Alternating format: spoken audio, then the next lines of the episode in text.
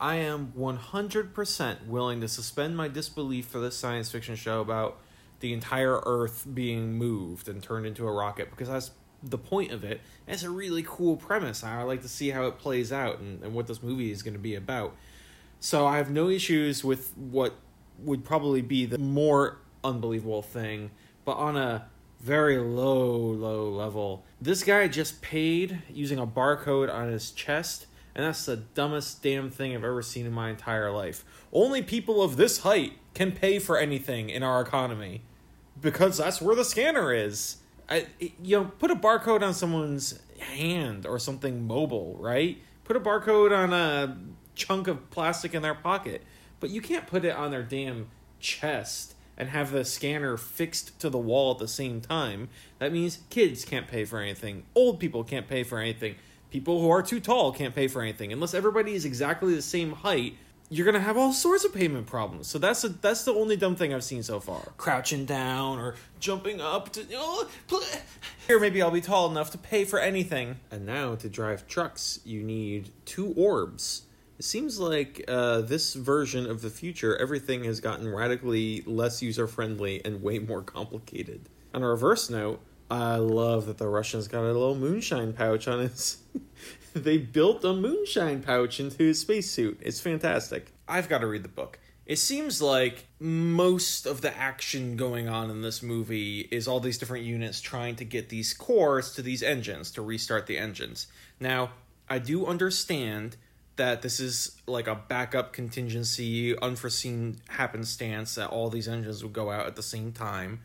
But why the hell did they put all these cores so f- so far away from the only things the the only purpose these cores serve is to start the engines and every single freaking one of them is hundreds of miles away from every other engine. Why?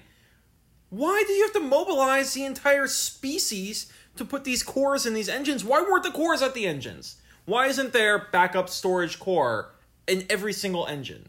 I respect the author of the book a lot, and I believe that there is a reason for this in the story. I don't trust movie makers as much because they have to do in two hours what an author can do in like a week's worth of reading time. So they have to cut corners, and I worry that they cut a corner that makes the whole plot of this movie ridiculous, having been removed. But I don't know. I don't know. I have to keep watching. I'll give it a chance. So for the first two thirds of this movie, character after character is doing some stupid, selfish thing that is going to doom themselves, their family, their friends, all of humanity. All for the sake of staying alive for the next like five minutes. Then for the last third of this movie, not a single human on Earth is willing to accept that, hey, we've got a plan that might work. Every single person's like, ah, yeah, F it, no, just give up. We're all going to kill ourselves. It's over. We're not going to try anything new. We're done. They won't even consider it.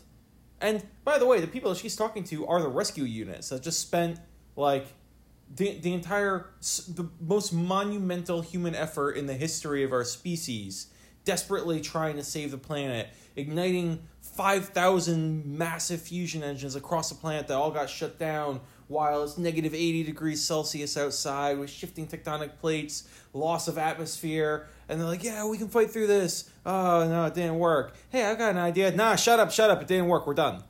Maybe they're just tired.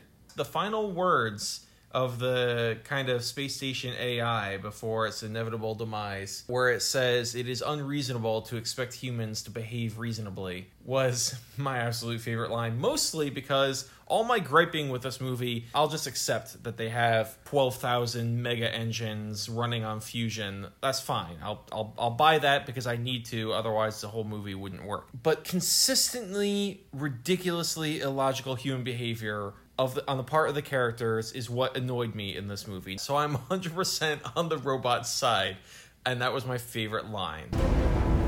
It is completely unreasonable to expect humans to steer. I feel like the book would be a really great read. So I've read um, other books by him, And uh, to put things in perspective for an American audience, China already knows who this guy is. He's a fantastic fiction writer. China and a lot of people here too. But if you haven't heard of him, I would compare him to the the Chinese Michael Crichton. He writes really, really good like heavily researched kind of pseudoscience books, which makes them really fun. Puts a lot of effort into making the story as scientifically plausible in as on face value ridiculous and implausible a premise.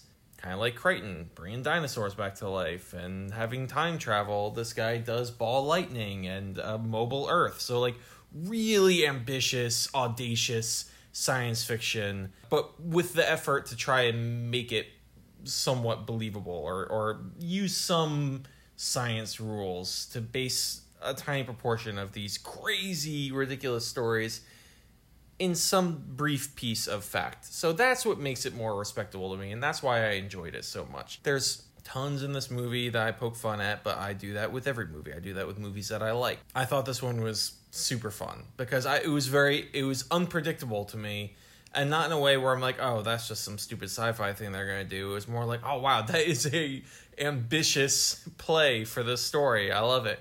So uh, I recommend it.